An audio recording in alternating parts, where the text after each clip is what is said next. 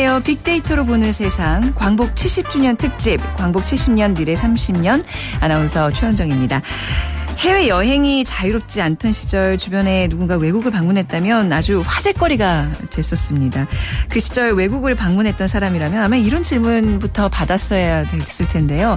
Are you Japanese? Chinese? 그러니까 일본 사람인지 중국 사람인지부터 묻는 질문에 한국인이라는 것 그리고 한국이라는 나라의 존재를 설명하는데 꽤 오랜 시간이 걸렸죠. 그러나 이제는 달라졌습니다. 유엔 사무총장을 배출한 나라, 또 멋진 케이팝 스타들이 있는 한류의 중심, 월드컵과 올림픽의 국가로 이제 대한민국의 위상은 글로벌 시대의 중심으로 다가서고 있습니다. 빅데이터를 보는 세상에서는요. 광복 70년을 앞두고 이번 한 주간 우리 사회 각 분야별 70여 년의 역사와 발전상을 점검해보는 시간 마련하고 있습니다. 오늘 두 번째 시간 대한민국 외교 분야에서는 과거 70년간 어떤 변화와 발전이 있었는지 외교 70년 7대 이슈 살펴보도록 하겠습니다. 먼저 빅퀴즈 문제 드리도록 하죠. 오늘은 한 국제기구를 맞춰주시면 됩니다. 2차 세계대전 후에 전쟁 방지와 평화 유지를 위해 설립된 국제기구로 활동은 크게 평화 유지 활동, 군비 축소 활동, 국제 협력 활동으로 나뉩니다. 설립 당시에는 51개 나라가 회원국이었는데 2011년 남수단이 가입하면서 현재 총 193개 회원국이 있습니다. 어, 본부가 뉴욕에 있죠. 그리고 정말 범세계적인 이 국제기관 맞춰주시면 되는데 쉽게 생각하시면 돼요. 1번 EU, 2번 유니세프, 3번 OECD, 4번 UN 중에서 고르셔서 저희 휴대전화 문자 메시지로 정답 보내주시면 됩니다. 샵 9730, 샵 9730이고요. 짧은 글은 50원, 긴 글은 100원의 정보 이용료가 부과됩니다.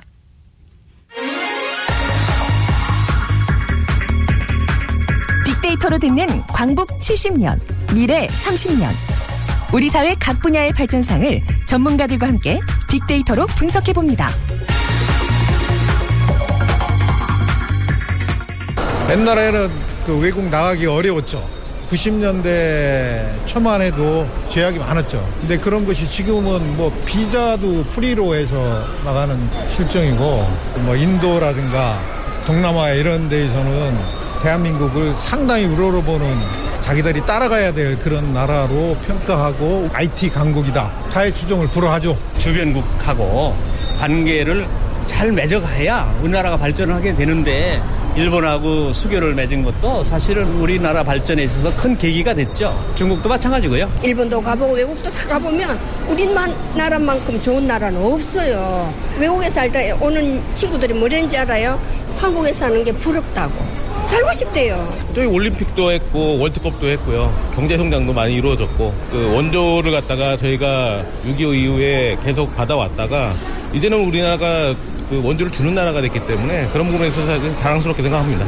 김대중 전 대통령이 노벨 평화상을 수상하셨잖아요. 뭐 결국에는 나라의 국격이 올라갔고 그리고 나라의 브랜드도 올라갔고 유엔 사무총장이 나온 걸 봐도 우리는 발전됐다 세계적으로 수출 경제 대국이 됐다. 자부심을 느끼죠. 15년 전에 영국 갈 때 처음에는 사람들이 코리안이라고 하면 어, 잘 기억 못하고 전부 차이니스라고 기억하고 이랬는데 2002년 월드컵 이후에 어, 한국을 굉장히 많은 사람들이 알아보고 한국 브랜드의 그 모바일 때문에 예전에는 그 업체도 다 일본 기업으로 알고 그 업체가 더 유명했는데 지금은 이제 코리안이 더 유명해지고 코리안 하면 사람들이 굉장히 많이 좋아하고 모르는 사, 영국 사람이 거의 없을 정도로 위상이 많이 높아진 걸 느낍니다. 뿌듯하고 어디 가나 코리안이라고 자랑스럽게 얘기하죠. 빅데이터로 보는 세상 광복 70년 특집 광복 70년 미래 30년 오늘 두 번째 시간 외교 70년 7대 이슈 함께 얘기 나눠주실 분들입니다. 한국정치학회 국제정치학회 부회장이신 대한민국 역사박물관 김왕식 관장님 나오셨습니다. 안녕하세요. 네, 안녕하세요. 네. 김왕식입니다. 그리고 르몽드 디플로마티크 편집위원이신 임상훈 기자도 함께하겠습니다. 두 분 안녕하세요. 네, 네. 안녕하십니까? 네. 자, 그 지금 김 관장님께서는 대한민국 역사박물관 관장이세요. 네, 네. 그렇습니다. 그 대한민국 역사박물관이 생긴 지 몇 년 됐죠? 아, 지금 2년 한 7개월 정도 됐습니다. 네. 2012년 네. 12월 26일 날 개관을 했거든요. 네, 이제 네. 서울 시민이라면 이제 역사박물관 하면 이제 그 서대문구에 있는 그죠 정동자 앞에 있는 그 그렇죠. 그 역사박물관들 많이 생각하시는데 네.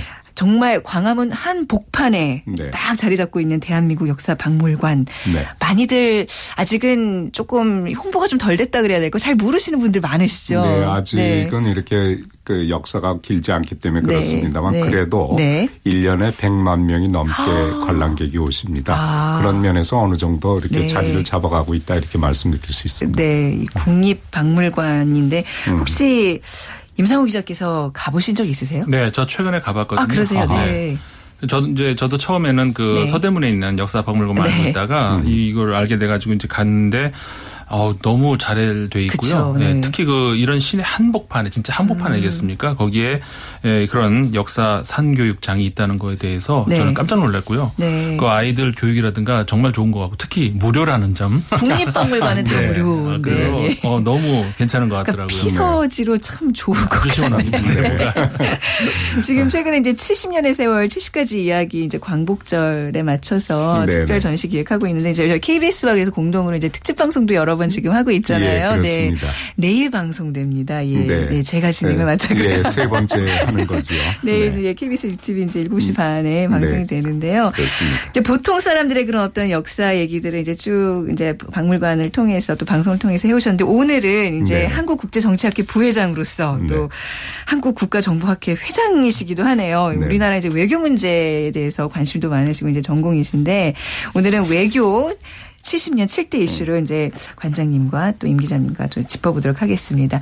앞서 우리 시민들의 얘기들 네. 정말 대한민국 국민이라서 자랑스러워요라는 그런 말씀 들으시면 어떠세요? 어떤 느낌 드셨어요? 예, 네. 말씀하신 것처럼 그 일반인들이 말씀하시는데 보면은 네. 역시 한국인으로서 자부심과 자신감이 배어나는 것 같습니다. 그렇죠, 네. 그것은 아마도 어 일제 강점기 음. 그리고 분단 어 그리고 한국 전쟁을 지냈음에도 불구하고 현재 어 경제 규모로 보면은 네. 음. 세계 12위의 경제 규모고 그리고 민주주의 수준으로 볼 때도 어 상당한 수준으로 올라와 그렇죠. 네. 있는 어, 45년 이후에 해방된 나라 가운데에서 민주주의와 경제 발전 이렇게 이룬 나라가 우리나라가 유일이자, 그렇죠. 유일하지요. 네. 그런 면에서 나오는 어, 자부심의 발로가 아닐까 그런 생각이 듭니다. 그렇죠. 이렇게 눈부신 경제 성장과 민주화를 이룬 그 국민들 특히 이제 해외 나가 보면 그런 네. 것들을 더 많이 느끼는 것 저도 같아요. 개인적인 경험이 있거든요. 예. 제가 이제 그 프랑스에 처음 나간 것이 90년이었는데 네. 그때 한 가지 일화가 재밌는 것이 저, 전 개인적으로 는 재미가 없습니다. 왜냐하면 샤를 예, 드골 슬픈 얘기인가요? 슬픈 네. 얘기입니다. 네. 공항에서 국제 공항 예. 아니겠습니까? 거기서 이제 그 프랑스 사람들하고 대화를 하게 됐는데 네. 어디서 왔냐 뭐 이런 얘기를 나와 했어요. 그래서 제가 서울에서 왔다 하니까 네. 서울이 어디냐가 아니라 네. 서울이 뭐냐 이렇게 아우, 물어보는 거예요. 네. 세울 몰라요? 세울? 어, 그러면 그래, 아, 세울 했죠, 저는. 제 발음이 나쁜 게 네, 아니었거든요. 네. 근데 그때가 그래가지고 정말 뭐라고 대답을 했냐. 아니, 어디냐가 아니라 뭐냐라고. 어. 그래서 그런 그 처음 외국 경험을 겪다가 네. 요즘에 그 정말 그 아마 젊은 세대는 잘 그, 그렇게까지는 느끼지 못할 것 같아요. 그 싸이라든가 음. 네. 이 팝, 케이팝 스타가 그 파리의 젊은이들 앞에서 그 열광하는 젊은이들 앞에서 공연하는 실험.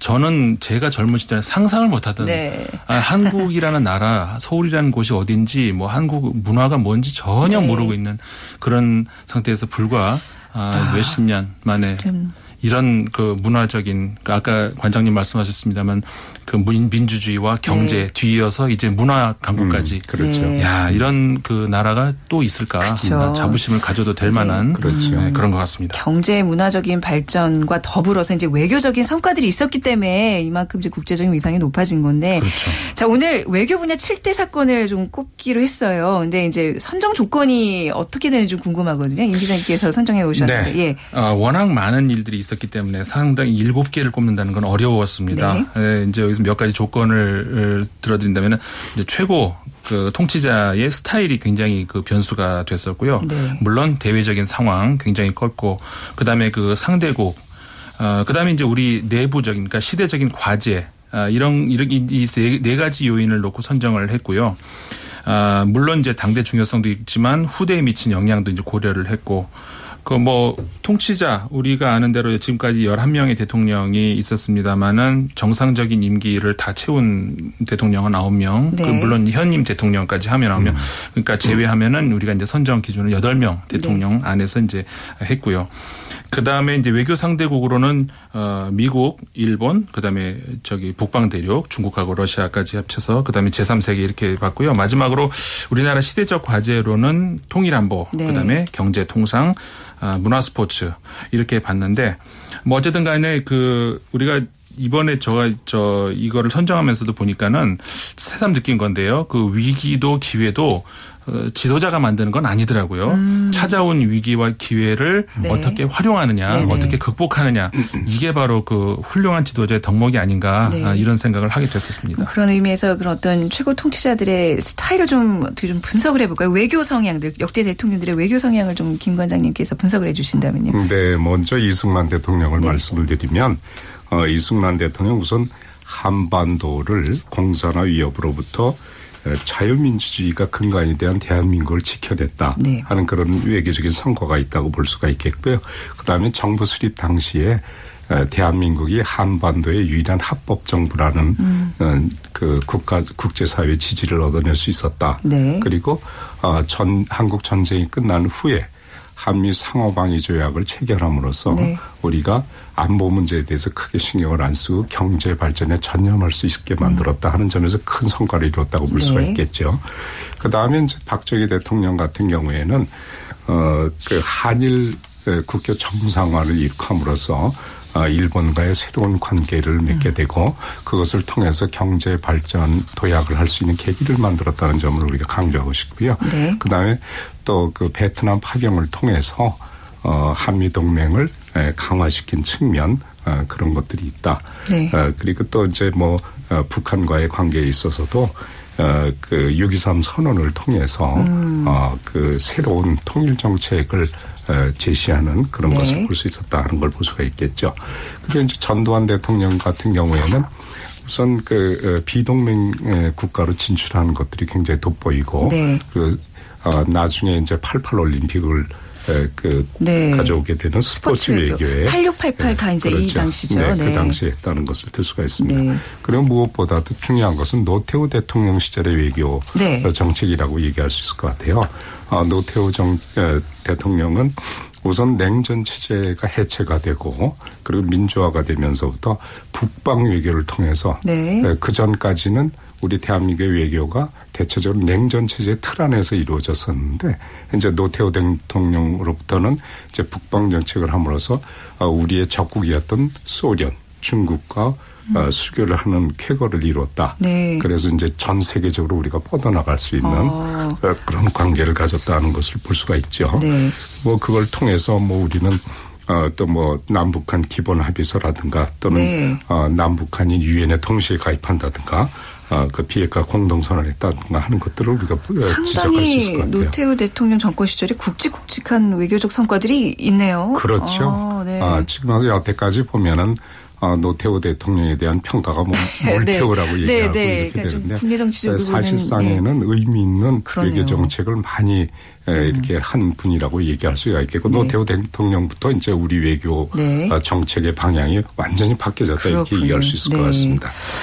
그다음에 이제 뭐 김영삼 대통령은 이제 세계화 기조로 이렇게 쭉 네. 말씀을 하셨는데 어, 그 북방 외교를 그대로 답습을 했습니다만 네. 어, 북한이 NPT 체제를 탈퇴하는 바람에 이제. 크게 성과를 보지는 못했습니다. 그럼에도 불구하고 어, WTO라든가 OECD에 가입함으로써 네. 우리가 선진국 대열에 섰다는 걸 볼 수가 있죠. 네네. 안타깝게도 어, 97년 IMF 외환위기를 맞이해서 좀 어, 음. 안타까운 면이 있긴 합니다. 북한의 NPT 그 탈퇴 네. 그때 진짜 나라가 술렁거렸잖아요. 그렇죠. 곧 전쟁 난다는 그 위기감에 저도 네. 막 라면 사들고 통증에서 그때 기억이 너무 생생한데. 그때 외국에서도 더. 심했었습니다. 예. 굉장히 심했죠. 네. 근데 또 동시에 또 이제 IMF 외환 위기도 뭐이 마찬가지로 또 아주 굵직한 사건들을 맞는. 정권이었고 이제 노무현 대통령으로 건너가 볼까요? 네네. 아 김대중 아, 대통령 가야 되겠네요. 대통령 네. 같은 경우 는 네. 어, 그 민주주의 정통성을 가시한 어, 네. 정부라고 얘기할 수 있고 네. 우선 무엇보다도 햇볕 정책을 강화함으로써 북한과의 실질적인 접근을 네. 강화하려고 했죠. 남북 그래서 정상회담을 이뤘잖아요. 예, 남북 정상회담을 했고 어, 남북 공동선언을 통해서 이제 노벨 평화상도 네. 수상을 하게 되는 그 결과를 볼 수가 있을 것 같습니다.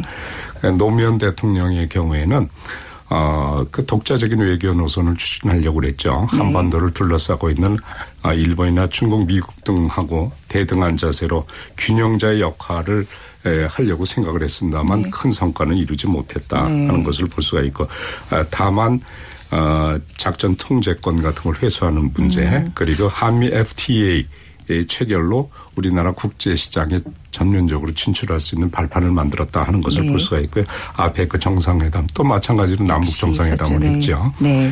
어, 마지막으로 이명박 대통령의 경우에는 아, 양적으로 최대 규모의 외교적 성과를 얻었던 것 같습니다. 어, G20이라든가 평창 네. 동계올림픽 같은 것도 개최하고 특히 자원 외교를 통해서 예. 어, 제3세계와 협력과 유대를 강화했다. 아, 그리고 핵안보 정상회담 같은 것들을 쭉 해왔지만 어, 비핵 개방 3천 구상 때문에 네. 어, 그것이 북한으로부터 환영받지 못함으로써 네. 어, 대북 관계는 어, 경색금으로 접어들었다 하는 것을 말씀드릴 수 있을 것 같습니다. 음. 네. 현 정부에 대한 평가는 이제 후대에 맡기는 네, 알고 되겠죠. 그러니까 네. 자, 미사일 기자의 7대 사건을 이제 저희가 이제 시대별로 좀 살펴봐야 될 텐데 첫 번째로 네. 꼽은 날짜가 언제죠? 첫 번째 네. 꼽은 날짜 네. 1948년 12월 12일입니다. 어떤 일이 있었나요? 그날이 네. 무슨 일이 있었던 날이냐면요. 네. 유엔이 대한민국을 한반도의 유일한 합법 정부로 승인한 날입니다. 네. 그러면서 이제 잇따라서 그 다음 해 1월 2일 날 미국하고 중국, 당시는 이제 중화민국이죠. 어, 연달아서 이제 한국 정부를 승인을 했고, 어, 그래서 이제 말하자면 현재 우리가 살고 있는 대한민국을 세계가 공식적으로 이제 음. 공인한 날이다 이렇게 얘기를 할 수가 있겠죠.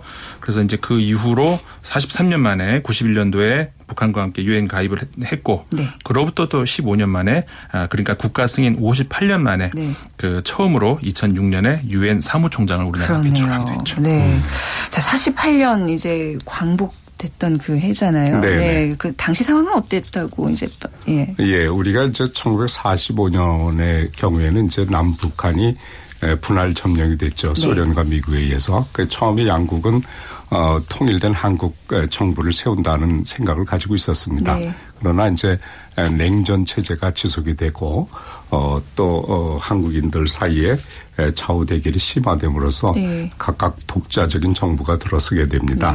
네. 그래서 이제 에, 대한민국이 1948년 8월 15일에 정부가 승리, 성립이 되고 또 북한에선 조선인민민주주의공화국이 네. 성립이 되는 걸 볼 수가 있습니다. 네. 그런데 이 저 1948년 12월 12일 유엔의 결정이라는 것은 대단히 중요한 의미를 갖고 있습니다. 네. 왜냐하면 아, 한반도에 두 개의 정부가 섰다고 할지라도 유엔의 결의는 어, 한반도에서 유일한 대한민국을 대표하는 유일한 합법 정부는 네. 대한민국이라는 것을 명시한 점이 가장 중요한 것이죠. 네. 어, 어, 대한민국 대다수의 국민이 살고 있고 네. 에, 그리고 어, 자유의사의 표현으로서 선거를 통해서 어, 통제권을 갖는 합법적인 정부가 생겼고 네. 그것이 한국에서 어, 대표한 정부다라고 얘기를 할 수 있는 네, 거죠. 음. 그러니까 이제 국제사회에서 합법 정부로서 승인을 받은 날이기도 하지만 이제 45년에 이제 그 어떤 신탁 통치 모스크바 삼성에서 결정된 것과 이제 이 합법 정부로의 승인이 어떻게 보면 이제 분단이 고착화되는 어떤 시작점이 되는 되기도 하는 거잖아요. 예, 네, 그렇죠. 네. 그런 면에서는 좀 안타깝기도 안타깝- 하지만 네, 네. 어, 여전히 어, 대한민국을 대표하는 어, 그렇죠, 네. 국가로서 인정받았다는 건 대단히 중요한 일이라고 네. 생각합니다. 자, 그러면 이제 두 번째로 선정된 날을 또 가보도록 하겠습니다. 네. 두 번째로 선정한 날이 바로 이제 1964년 10월 31일인데요.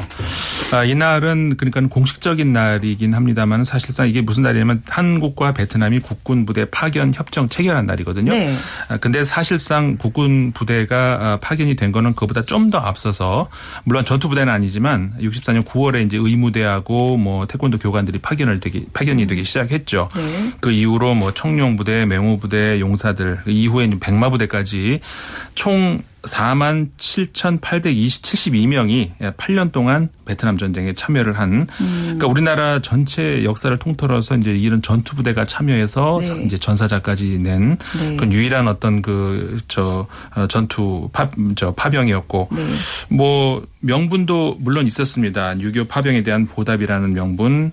그다음에 또 실질적으로 이제 국군이 어그 실전 경험을 어, 얻을 수 있는 그런 계기가 되기도 했고 무엇보다 군 장비의 현대화라든가 그 밖에 이제 경제적인 그 어떤 그 이득이 사실상 굉장히 많이 따라왔던 그래서 그, 그 기간 동안에는 연 경제 성장이 12%까지 네. 올랐던 그런 시기라고 할 수가 있죠. 그러니까 진짜 그 우리나라 경제 발전에 또 사회적으로도 이 베트남전이 많은 영향을 미쳤잖아요. 네. 그렇습니다. 이 베트남 파병을 하게 된 동기는 우리 또 말씀을 해 주셨지만 네. 크게 두 가지로 볼 수가 있을 것 같아요. 하나는 안보적인 측면이 있습니다. 네. 왜냐하면 그 당시 베트남 아, 전쟁을 수행하기 위해서 미국이 에, 한반도에 주둔하고 있던 아, 미군을 철수하려고 하는 의도를 가지고 있었거든요. 네. 그래서 그것을 에, 그러한 명분을 처음부터 차단하려고 하는 그 안보적인 측면이 있었다 하는 것이고 두 번째는 이제 경제적인 고려가 있죠. 음. 어, 파병의 모든 비용을 어, 미국이 예, 되는 것이고 네. 그리고 어, 그 베트남 건설 프로젝트에 한국군이 에, 직접적으로 참여할 수 있게끔 되어 네. 있기 때문에 경제적인 이익이 있습니다. 그런데 아, 그것이 이제 여러 가지 영향이 있죠. 제일 먼저 이제 그 지적하신 바처럼 우리나라 한국 경제 발전에 지대한 공헌을 했습니다. 네.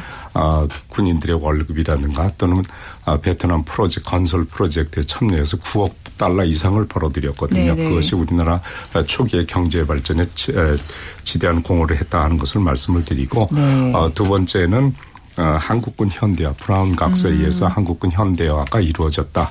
그럼으로써 이제 우리가 아, 북한과 대등한 관계를 가질 수 있을 정도로 네. 어, 무기 체계가 확립이 됐고 또 이제 그 실질적인 전쟁 경험을 함으로써 어, 우리 한국군의 전투 능력이 향상됐다는 점을 볼 수가 있을 것 같습니다. 네. 근데 그럼에도 불구하고 여러 가지 문제점이 있죠. 어, 이 베트남 전쟁 참전을 통해서 우리가 얻은 것도 많지만 약 5천 명이 사, 전사를 하셨고 아, 5천 명이나 5천 명 전사를 했나요? 전사를 네. 하셨고 약 12,000명 정도가 부상을 당했습니다. 네, 네. 그리고 더한 것은 어, 여전히 네. 에, 그 전쟁으로부터는 공복, 고엽제, 환, 그쵸, 네. 후유증 같은 것들 허덕이는 사람들이 굉장히 많죠. 네. 이들의 어, 피와 땀과 눈물이 결국은 어, 대한민국 건설에 그러네요. 중요한 영향을 미쳤다 이렇게 말씀드릴 수 있을 것뭐 같습니다. 외화벌이 면에서 큰 어떤 성과는 있었지만 전쟁이 주는 그 후유증에서는 우리가 아직도 벗어나지 거죠. 못하고 있는 네. 것 같습니다. 자 오늘 지난 70년간의 대한민국 외교 7대 이슈 김왕식 대한민국 역사박물관 관장 그리고 임상훈 르몽드 디플로마티크 편집위원과 함께 듣고 계시는데요. 자 먼저 잠시 이야기 이어가기 전에 빅퀴즈 다시 한번 드리면요. 2차 세계대전 후에 어, 설립된 국제기구입니다. 현재 총 193개 회원국이 있습니다. 미국 뉴욕에 본부가 있는 이 범세계적인 국제기관 맞춰주시면 되는데요. 1번 EU, 2번 유니세프, 3번 OECD, 4번 UN 중에 고르셔서 휴대전화 문자 메시지 지역번호 없이 샵 9730으로 보내주시기 바랍니다.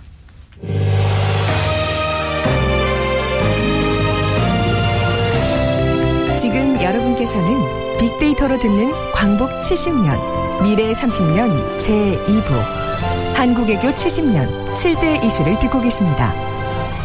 대한민국 역사박물관 김왕식 관장, 르몽드 디플로마티크 임상훈 편집위원이 빅데이터로 우리 외교의 위상 변화를 분석해 봅니다. 자, 이제 세 번째로 꼽힌 날짜로 가보겠습니다. 세 번째. 날짜는 1965년 6월 22일로 꼽았는데요. 네. 이 날이 무슨 날일까요? 아, 저는 예, 연도에 좀 약해요. 무슨 네. 날이죠? 네. 한일 국교 아, 정상화. 네, 네, 네. 이렇게 볼 수 있을 것 같습니다. 네. 뭐 아까 저기 베트남 파병도 그랬습니다만은 한일 국교 정상화 역시 당시 경제 발전에도 지대한 영향을 미친 해이기도 하고요. 음. 네. 그 다음에 이제 또, 가- 또 아, 아까 이제 관장님 지적을 하셨습니다만은 그 이런 그 우리나라 경제 발전에 있어서의 지대한 영향, 저 공헌을 했던 사람들은 이게 지도자뿐만이 아니라 네. 그런 어떤 그 전쟁에 참여했던 그런 용사들 네. 그 다음에 이렇게 그 사실 일본으로부터 보상을 받은 것이 개인들을 위한 음. 보상도 받았는데 이 국가에서 일괄 그 우리가 이제 수령을 하면서 그걸로 경제 발전한 초- 차원도 있었거든요. 네. 그런 어떤 위안부 할머니들에 대한 아픔 이런 것도 우리가 잊지 말아야 될것 네, 같습니다. 국교 정상화, 뭐 말은 정상화지만 이때 뭔가 매듭 짓지 못한 게 아직까지도 숙제로 남아 있잖아요. 네, 많습니다. 네. 예, 이 우리가 이제 1951년부터 1965년 6월까지 7차에 걸쳐서 오랜 기간 동안 네. 어, 회담을 거쳐서 결국 어, 정상화가 됐는데 네. 에, 거기에는 해결되지 못한 문제들은 굉장히 많죠. 첫 번째는 우선 대한 제국하고 일본 제국이 맺- 맺었던 그 조약이 네. 어, 그 유효성 문제가 네네. 음. 우선 아직도 풀리지 않았다 하는 점이고요.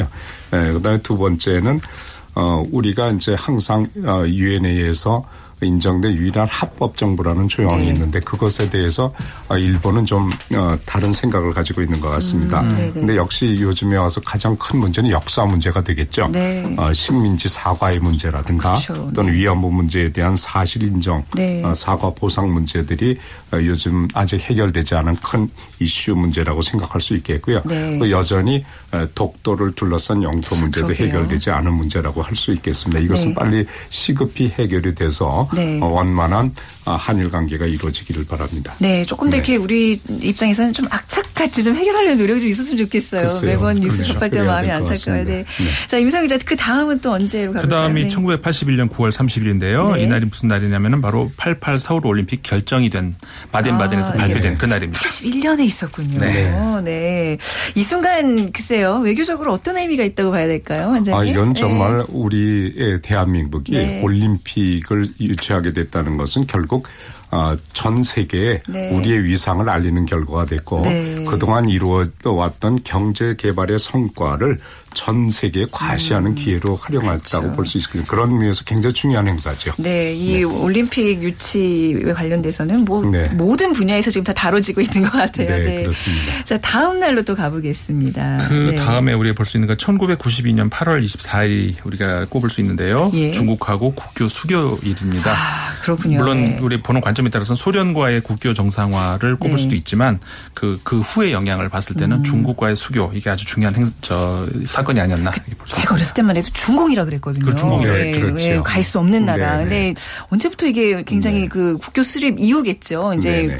중국으로 여행 가는 것도 자유로워졌고 또 중국 사람들 이제 많이 오고. 근데 네, 네. 예전엔 진짜 굉장히 엄격했잖아요. 대단히 네. 엄격했죠. 예. 그래서 어, 외국에 나가는 것이 굉장히 어려웠었는데 네. 이제 그 중국과 어, 그 국교 정상화를 네. 포함으로써 사회주의 국가도 네. 어, 자유롭게 나갈 수 있는 것, 어, 여행할 수 있었다는 점에서 굉장히 중요한 것이죠. 음. 네. 어, 그리고 중국과의 그 국교 수립이라는 것은 결국 노태우 정부에서 추진했던 북방 정책의 큰 어, 성과라고 얘기할 수 있을 것 같아요. 네네. 저도 92년에 네. 이저 어, 어, 중국과 국교 정상화 수립되자마자 가셨어요? 바로 중국을 한달 동안 여행한 경험이 있습니다. 그때는 막 교육받고 뭐 이러고 가셨어요. 사실 예전에는 특별한 예, 교육은 안 받았고요. 받으시고요. 네. 아, 그리고 그때 갈 때는 거의 한국 사람을 중국에서 보질 못했었습니다. 네, 네, 아, 제가 네. 거의 초창기에 나간 멤버라고 아, 볼수 예전에 왜 일본 갈 때도 조총련과의 이제 접촉 같은 거 이제 막는다고 막 교육받고 나가고 그랬었잖아요. 예, 예. 예. 제가 맨 처음 유학 갈 때도요. 네. 제가 유학 간 지역에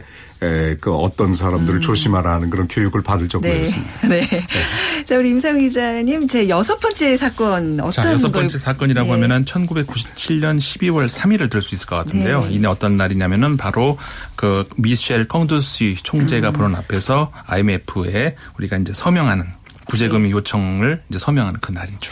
예, 이건 참 외교적으로 글쎄요, 굉장히 이제 어떤 국치 예, 국치죠. 날인데요. 네네. 어떻게 평가하시는지요? 예, 뭐 여러 가지 원인 때문에 이제 네. 외환 위기를 맞이했습니다만 어, 대체적으로 보면 우리 그 정부 기업 그리고 은행이 가지고 있던 도덕적 해이 음. 네. 그리고 어, 투기 자본화의 영향이 있다고 볼 수가 있겠죠. 그러나 음. 네. 어, 이 과정을 겪어서 에, 그동안 어, 이루어왔었던 한국 경제가 다시 에, 에, 되살아나는 음. 네. 그러한 계기를 마련했다 이렇게 볼 수 있을 것 같습니다. 네, 저희가 이제 7대 이슈 이제 마지막으로는 2000년에 김대중 대통령 노벨 평화상 수상 발표로 이제 꼽았는데요. 네, 이제 10월 13일이었죠. 그렇죠. 이제 점점 우리가 앞으로 이제 30년의 어떤 밝은 미래를 좀 제시하는 한 가지 사건이 아니었나 싶어요. 좀 시간은 부족하지만 관장님 한 10초 동안 앞으로의 30년 어떻게 전망하시는지요? 예, 네. 앞으로 이제 우리가 민주주의를 민주주의가 정착되고 네. 어 경제로 경제는 비약적으로 발전될 것이라고 네. 보고요.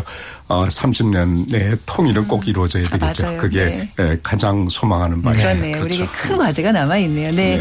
자, 지금까지 대한민국 역사박물관 김왕식 관장님 그리고 르몽드 디플로마티크 편집위원이신 임상훈 기자와 함께했습니다. 자, 오늘 UN 맞춰주신 6409님께 백화점 상품권 보내드리도록 하겠습니다. 내일 이 시간 또 광복 70주년 특집 함께해 주시기 바랍니다. 고맙습니다.